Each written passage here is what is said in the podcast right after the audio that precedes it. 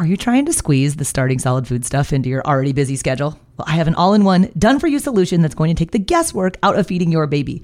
My online program is called Baby Led Weaning with Katie Ferraro, it contains all of my baby led weaning training videos, the original 100 First Foods content library, plus a 100 day meal plan with recipes like the exact sequence of which foods to feed in which order. So if you want to stop trying to piece all this feeding stuff together on your own, I would be honored if you would join me inside of the program. You can get signed up at babyledweaning.co slash program checking in about food allergies and introducing allergenic foods. And have you done peanut with your baby yet? Well, intact nuts and thick globs of nut butters like peanut butter are choking hazards for babies, but we want to get that peanut protein into your baby early and often in order to help lower the risk of peanut allergy down the road. My absolute favorite way to introduce peanuts for babies is using the Puffworks Baby Peanut Puffs. So when you hear puffs, like you're probably like, oh, those starchy little puff things. Like, no, no, no. Not the little ones that earlier eaters can't pick up. Those kind of crappy puffs from the store that have added sugar and refined grains and lots of salt. Uh uh The Puffworks baby peanut puffs have no added sugar.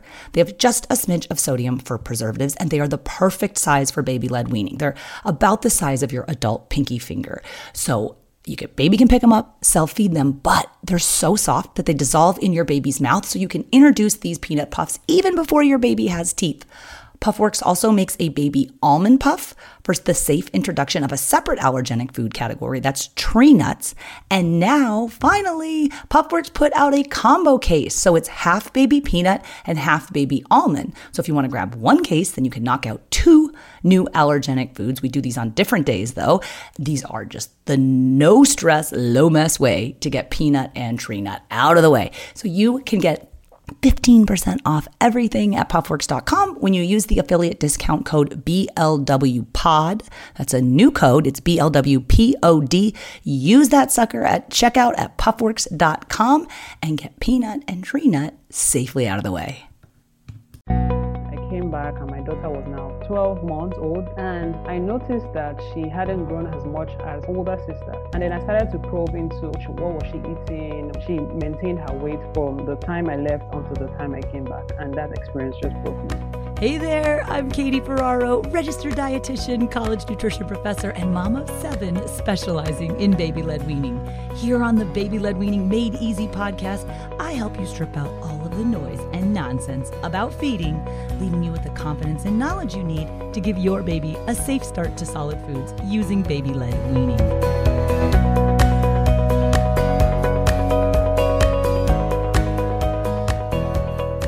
Hey guys, and welcome back to another episode of the Baby Led Weaning Made Easy podcast.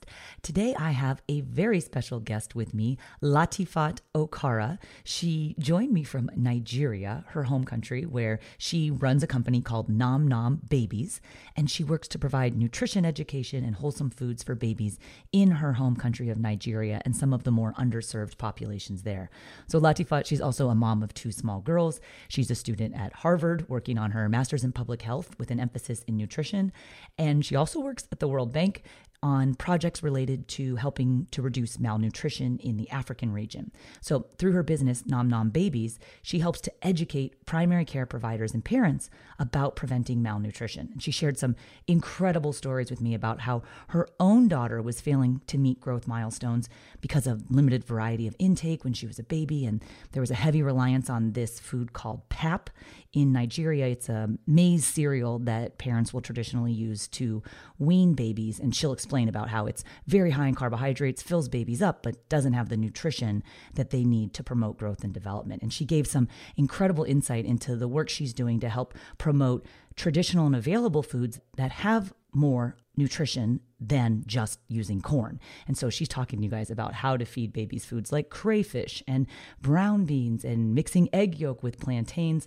I think you guys are really going to love Latifat's message, which essentially is that babies can eat so many more foods than we often give them credit for. In Nigeria, one in five children is malnourished. And as Latifat will share, through the work that she's doing in the process of unlearning and relearning, she's really working to help redirect how drivers like racial discrimination, cultural beliefs, poverty, and maternal education determine food choices and preferences for families in those underserved parts of Nigeria where she works. So I hope you guys enjoy this interview with Latifat Okara of Nom Nom Babies. Oh, and I asked her about her use of the word nom nom in her business name. And because, you know, in the US, it has this kind of like super trendy, foodie connotation. And she laughed when I said that. And she said, Oh, no. Nom nom is the sound of pleasure that a baby makes when she's discovering the joy of eating food. So, with no further ado, here is Latifat Okara. Well, hello, Latifat, and thank you so much for joining me here on the podcast today. Hi, Casey. I'm so happy to be here. Thanks for having me. Now, you have a very interesting history in nutrition, how you personally became involved, and what you've been doing from a research and a business standpoint. I'm so excited to share your story with our audience. And I was wondering if you could just tell us how did you become interested in feeding babies? There are different approaches to look at it. So the first is when I started weaning my first daughter when she was turning six months and I needed to get ready to start feeding her complementary foods. So I went to the stores and I wasn't impressed by the amount of processed foods I found on the shelf. So at that point, I started doing some research around recipes, what nutrients she needed for her growing body, I was fortunate enough that nutrition from a very early age has a lot of influence on a child's cognitive behaviors, um, emotional health, and all of that. So I started researching recipes and invested some time and effort in making her foods myself. I started her on fruits, vegetables, and fruit and animal protein purees. And that inspired me to just in doing that work and seeing how my child was growing,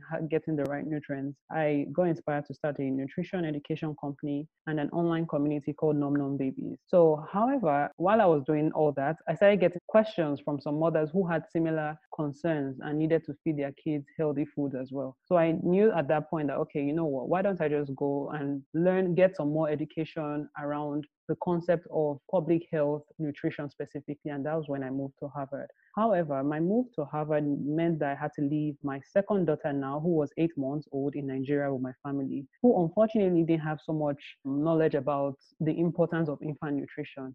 And that experience kind of made, confirmed the reason why I was doing what I was doing. So four months down the line, I came back and my daughter was now about 12 months old, 11, 12 months old. And I noticed that she hadn't grown as much as older sister. And then I started to probe into, okay, what, she, what was she eating? What were the gaps, right? And then I realized that she, while I had the resources to provide her good food, my caregivers didn't have the knowledge and the importance of nutrition on how to combine these foods, on what food she needed to be eating. So she maintained her weight for the from the time I left until the time I came back, and that experience just broke me. Whoa! So so you were gone for four months at Harvard. You left when your daughter was eight months, and when you came back, you're saying she had gained almost no weight over four months. She had gained no weight. Wow. So what did you end up doing then? I mean, that would be such a frightening situation. Yeah, it was it was heartbreaking, Katie, I must say. And what I did was to educate because I knew I had to go back to school. I had started this course, I just knew I needed to finish. So what I did was to now um, I educated my caregivers, my mother-in-law, my husband. Everybody knew how to make baby food. I mean, they knew the importance of making baby food. I just knew I had to start delegating at that time so I started out off on iron-rich purees. I started out off on how we can uh, started out off on iron-rich purees, other kind of baby foods like the, using our staple foods also to do um, finger foods, making sure that she eats herself one egg a day, just based iron, meat, fish in her food and just building her immunity, building her weight. And she improved and she looked better. She looked happier as well. And so when I got back, I would always ask, okay, what has she eating today? I drew up a timetable as well, made sure that she always had the right food to eat at every point in time, in the right amount and the number of the frequency of eating. So yeah, so that was what I did. And and yeah, so that's basically um, my story and how I became interested. And now I'm even more interested because I've seen the good side in where I was being, I was available to provide the right food for my first child. And then for the second one, how I had to also use that opportunity and turn it into something like a learning curve for me on how to improve nutrition for kids. So for me, this was like, I have the resources, this is how I feel about, and yet I couldn't even, my second child had that deficiency. I want to help other mothers avoid this compromise. And so I started investing more in Nom Nom babies, providing the education out there and the nutrition education that mothers actually need. So you mentioned traditional staple foods in Nigeria. And before we started recording, we were chatting, you were telling me about PAP. And I was wondering if you could explain to our listeners what what do parents traditionally feed babies in Nigeria and at what age do they start the weaning process? Okay, I um I would say majority of the mothers that I have spoken to and even the mothers that I have met in primary health care centers, because one of the initiatives of Nom Nom Babies is to work with mothers in underserved populations through primary health care centers to provide them with the education, nutrition education that they need. And also, I kind of use that as an opportunity to provide mothers with free purees that I make, provide it to mothers in underserved population for free. So, um, what I have noticed from my interaction with them is that they usually start off um, weaning their babies at about five months old or six months for most of them, but majority of them start at five months old. And they give these, there's this um, the staple food called pap. Pap is made of maize, right, which is a very high carbohydrate food. So what it does is that it fills your child up, but your child isn't really getting all the nutrients that he or she needs to grow, right? So, and that's kind of that was really really common from my conversation with most of the the mothers that I met. And that's one common staple food that's common staple cereal that is affordable and it's very um, accessible as well to most mothers when they're starting to feed their kids. The interesting thing about PAP is that I have never seen any child that has refused PAP. So it's very easy for mothers to turn to consuming PAP as a staple food for a child. Again, nutrition deficiencies when you are only relying on PAP. This episode is brought to you by BetterHelp. If you've been thinking about giving therapy a try, BetterHelp is a great option. It's a convenient, flexible, affordable, and entirely online experience. All you do is just fill out a brief questionnaire to get matched with a licensed therapist, and you can also switch therapists at any time for no additional charge. I used to think therapy was just for people who have experienced major trauma but therapy can help you be at your best no matter what you're going through. So, whether it's to learn new positive coping skills, set more realistic boundaries, or just show up as a better version of yourself, BetterHelp is here to help. Therapy can help you find what matters to you so that you can do more of it if you want to live a more empowered life, therapy can help you get there and BetterHelp can help you. Visit betterhelp.com slash weaning today to get 10% off your first month. That's betterhelp, H-E-L-P dot com slash weaning and get 10% off your first month. So if the pap is cornmeal or like corn, I guess we would call it cornmeal, what is it mixed with? Is it made into like a gruel or a soup or is served it's wetter, is that correct? No, it's um it's actually made in a way that you buy it solidified and uh-huh. then you kind of melt it with some water and then add hot water to it so it becomes like a porridge and it's pure carbohydrate basically there's there's not really any protein there's no fat there's no, no there's definitely no iron pure okay. carbohydrates yeah it's pure ca- carbohydrates so some mothers add can add maybe crayfish for protein and then add the baby's milk to it. But most of the times you can just add your baby's milk to it. But the base is carbohydrates. It's just really. And I like what you said, which was no child has refused it because carbohydrates are slightly on the sweeter side. It's easy to feed. And then, of course, it fills you up as high carbohydrate foods will. So the baby feels full and stops eating, yet unfortunately, it doesn't contain the entirety of the nutrients that the babies need for adequate growth. And you saw that with your your daughter. So, can I ask you, with your education component of Nom Nom Babies, knowing that the base of the traditional foods there would be very high in carbohydrate, what sort of local foods are available that would have a more appropriate nutrient mix? Like, what kind of foods can you recommend to the moms to feed that they can easily get? Hmm. Yeah, so there, there are a number, there are a lot of Nigerian meals that moms can use. But again, education awareness really matters on how you can modify that recipe to become a baby friendly meal right? So some of them that i can easily lay my hands on right now is plantain. So plantain is common it's very accessible in the market on the streets right? So plantains are high in vitamin a high in vitamin c high in potassium and that can become that can replace the amount of time you give your child pap for example so how I make for a for a baby who is who you're starting off um, as, a complementary food, and if you want to do the purees, you can actually blend plantains, egg yolk, right? That is a very good recipe that my daughter has never refused. So other ways that it can be done: plantains with green peas. They can also be fried as good finger foods for babies. They can be made as um, plantain chips, right, for older kids or toddlers as finger foods and just leave it there. The baby feeds herself or himself with that food. It's a good baby led weaning recipe, and that's a local staple. Another one is um, that is not carbohydrate is akara. Akara is made out of beans, right? So blended and fried beans is called akara. It's a snack and it's healthy and it can be used as a snack. It can be used as a main meal for a child who is maybe starting off trying to learn how to chew, how to feed himself, pincer grape. I mean, these are some some staples that can also replace the traditional corn-based meal. Can I ask you about the akara? What when we say beans in the US, like I think okay, green beans which are a vegetable or legumes which are like a dried bean. Is that what you're talking of? The higher in iron. Yes, yes. Like you know, and then the akara, beans. you if you dry the beans, like do you soak them and then cook them and then they're yes, exactly. You soak them and they become soft enough. Then you can blend them. You can blend them. Add your crayfish, which is great in protein, right? Add your crayfish. Add some salt and fry. Fry the um, the paste. So you blend it and it becomes a paste thick enough to be fried, not watery for pancake or something like that, but thick enough to be fried in um, vegetable oil, and that can be a good snack for an older kid. Oh, that's amazing! And so you you're getting some iron from the beans, you're getting protein and other minerals from the crayfish. That's fabulous.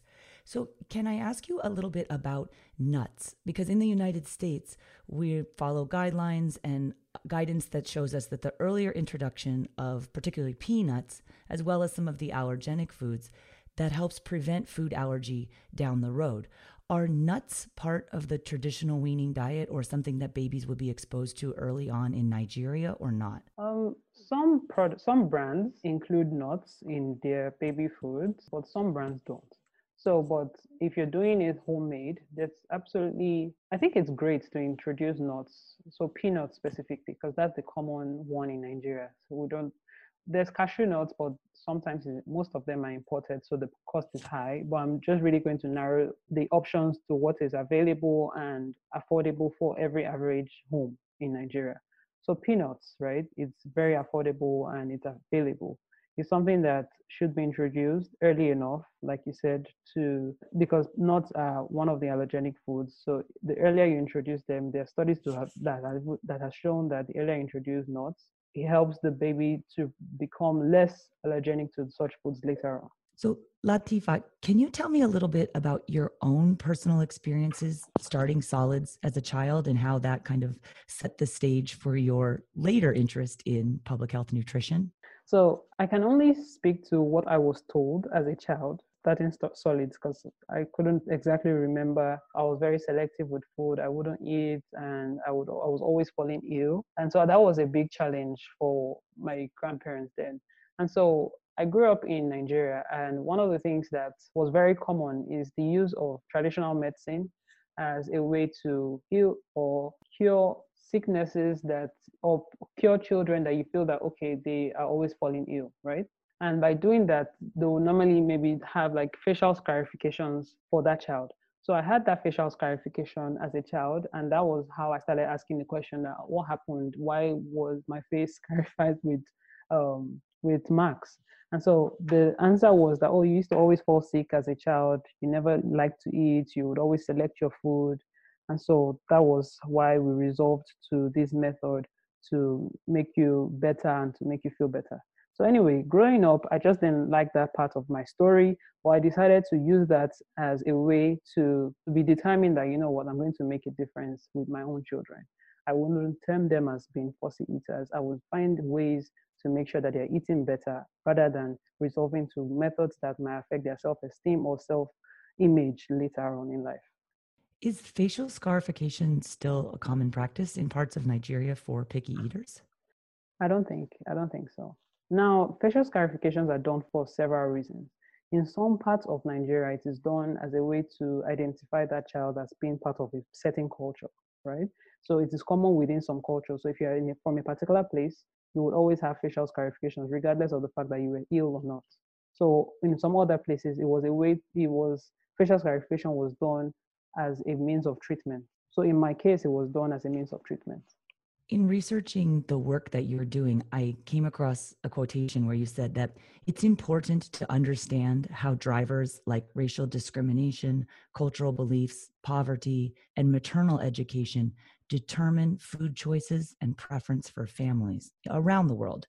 I was mm-hmm. curious if you had any insight on how we can dismantle these drivers, racial discrimination, cultural beliefs, etc., as it applies to feeding our kids or allowing the kids to learn how to feed themselves. Any thoughts there? Yeah, I would say one of the key things that we need to do is unlearning and relearning, right? And making sure that we have, we put the information out there as much as we can. And the reason is because we have this belief or this notion where we associate being chubby and a child being full with being healthy, right? And that's just a cultural thing. So for people who grew up that way, they do not subscribe to baby led weaning because the baby led weaning approach really advocates and it buys into the idea of giving children control over their approach to food, which is great, right? But however, this could be challenging in cultures that subscribe to the idea that children are children, they do not know what they want, they do not know when they are full. And that's and from my experience, that's not exactly the case. Like adults, children approach food when they are hungry, they would give you signs when they're full as well. Having that at the back of your mind, and this is where you're coming from, this is your knowledge, and you believe that children do not know what they are doing, they do not know when they're full. So you would insist on how much should be in their spoons because that's what we're used to and that's the culture.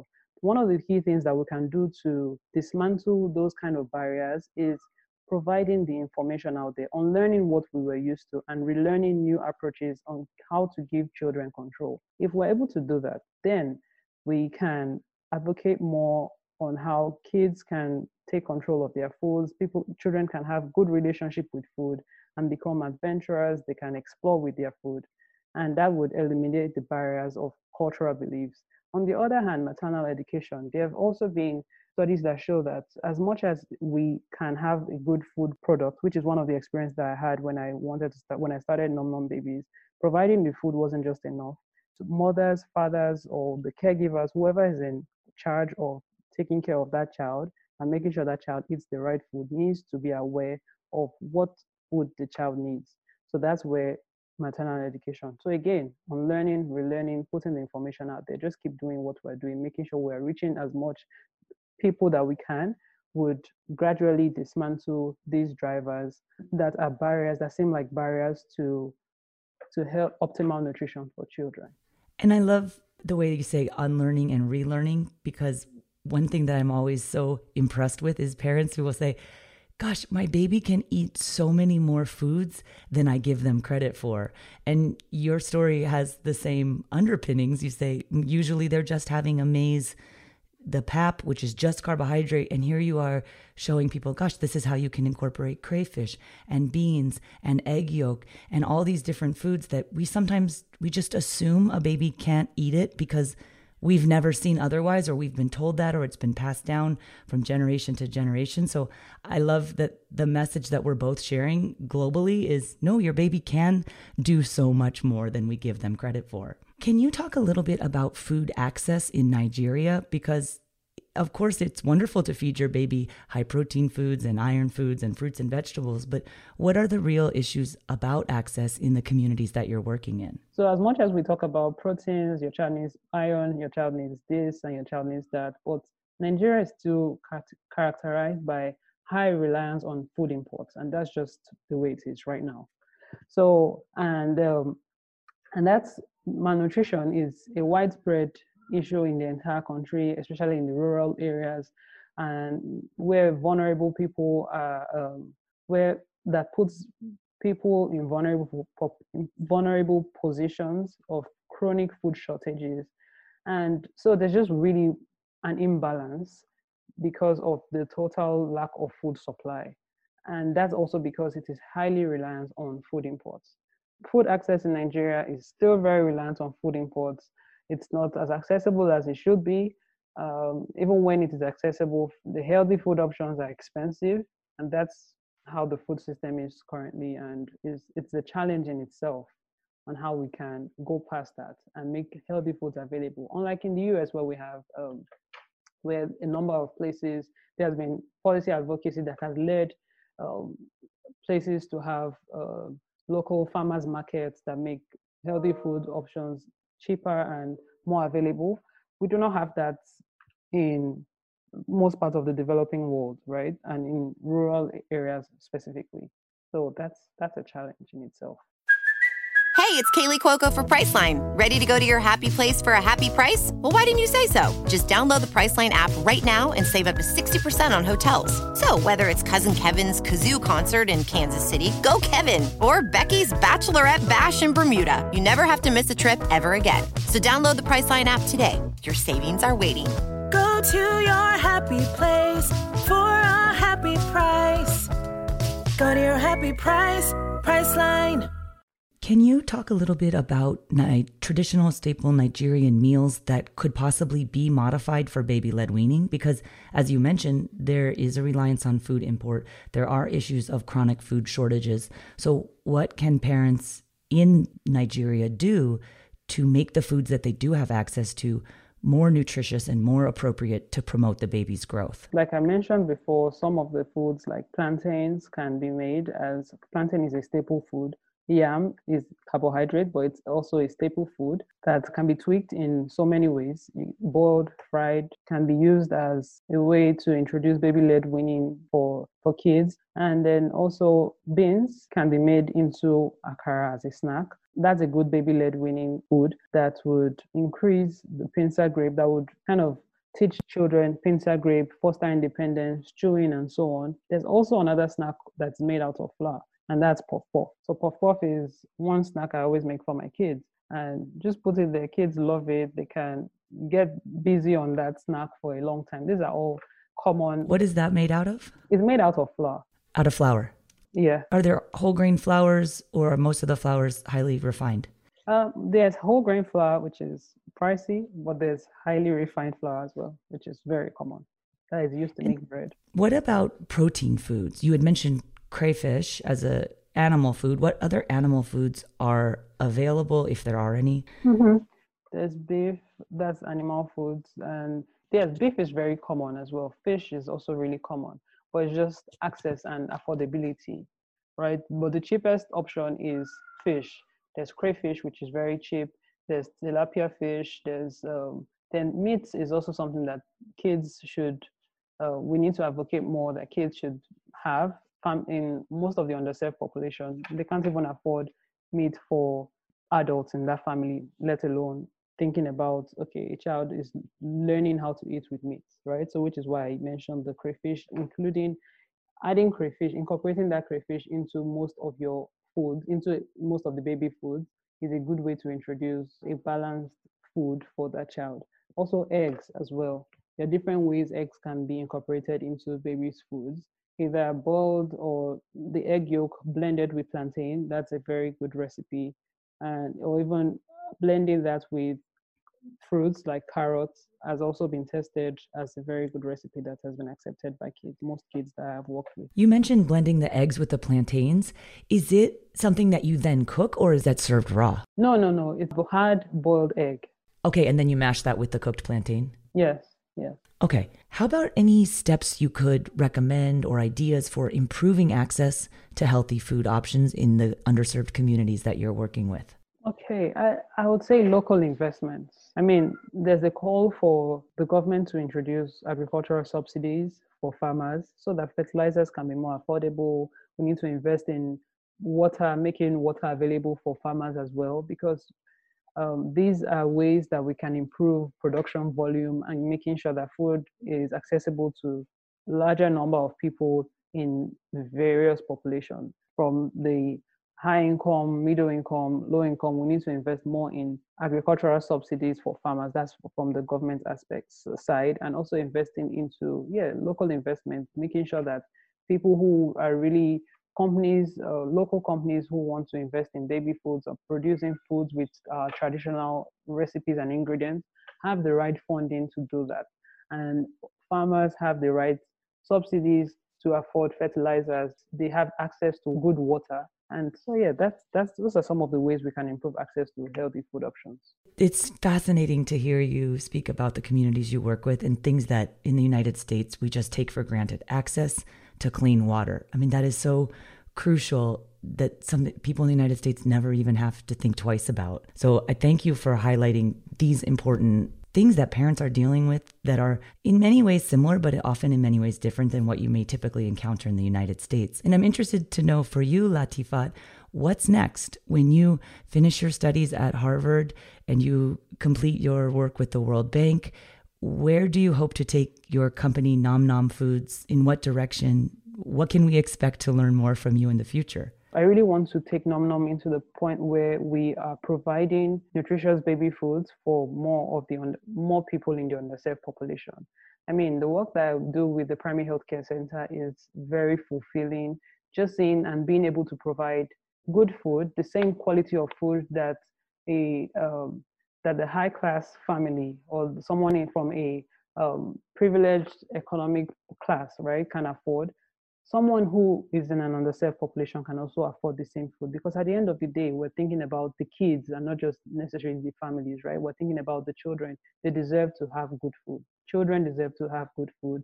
They deserve to have similar access to good education the same way right? So i am more of channeling the business model for nom nom babies into a business that can provide affordable nutritious foods for people in the underserved population as much as it can also provide for those in that can afford it right?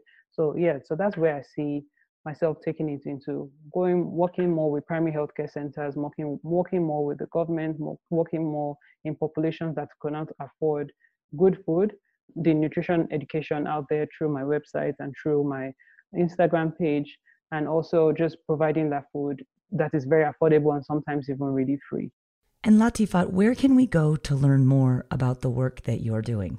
Okay, thanks, Katie. Please, I would say follow me on my Instagram page, and my Instagram handle is nomnom underscore babies. So most of the work that I do will be on my Instagram page. Wonderful. Well, thank you so much for taking the time to share with us the work that you're doing, your personal story. You're raising two little girls at the same time, going to school, working for the World Bank, running a business. I mean, this is very, very impressive. And for taking the time to share with our audience, I can't thank you enough. Thank you so much. Thanks. It was really nice talking to you too. And I really admire the work that you're doing. Well done. Thank you. Wonderful. Thank you so much. I have another question though. In Nigeria, is the term nom nom used? Like, is that a term that they're familiar with, the people you work with? Yeah, okay. Um, nom nom is kind of the sound that babies make when they're enjoying their meal. So that's where that name comes from. I love that. It has it has a very different connotation in the US, kind of ascribed to like the foodie population. And I've never heard it described as basically it's what babies say when they're enjoying and eating food. I love that. Yeah. All right. Well, thank you so much. I really appreciate this. Thank you. Thanks. I really, I really enjoyed doing this too. Wow. Well, I really hope you guys enjoyed that episode with Latifat Okara. I learned so much. I mean, her story about facial scarification as a way to treat picky eating, like, oh my gosh. And then I don't know if you guys caught the timeline, but basically, when her second baby was born, then the baby was eight months old, then Latifat moved to Boston from Nigeria and had to leave her baby at home with her family. And then four months later, when she returned, so she's going to Harvard and then she comes home and her baby hasn't grown at all. She literally told me, she's like, she hadn't even gained hardly any weight. And so we were chatting before the interview, and she was, I wish I'd recorded it because she's sharing great info about the therapeutic approaches that she used and the foods that she tried to reintroduce to her baby to help her gain weight and how she started, she recovered and she was looking healthier and happier and regained the joy in eating. I mean, her story is incredible, and that inspired her then to kind of start focusing on this area of the, the importance of introduction of solid foods. And I also really enjoyed hearing about the locally available foods that she is trying to normalize for babies to eat. So things like crayfish and brown beans and peanuts and egg yolk plantains, things that even though you may be listening to this podcast halfway around the world from Nigeria, you're certainly also aware of the reality that babies can eat so many more foods than we give them credit for.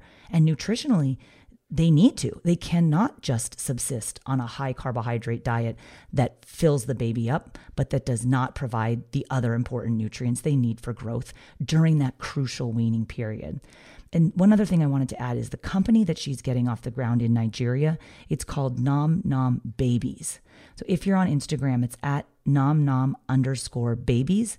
And I'll link to her work as well as some articles about Latifat and her Instagram. I'll do that all on the show notes page for this episode, which you can find at blwpodcast.com slash 38. So thank you for listening, and I hope you enjoyed this interview with Latifat Okara about healthy baby food in Nigeria.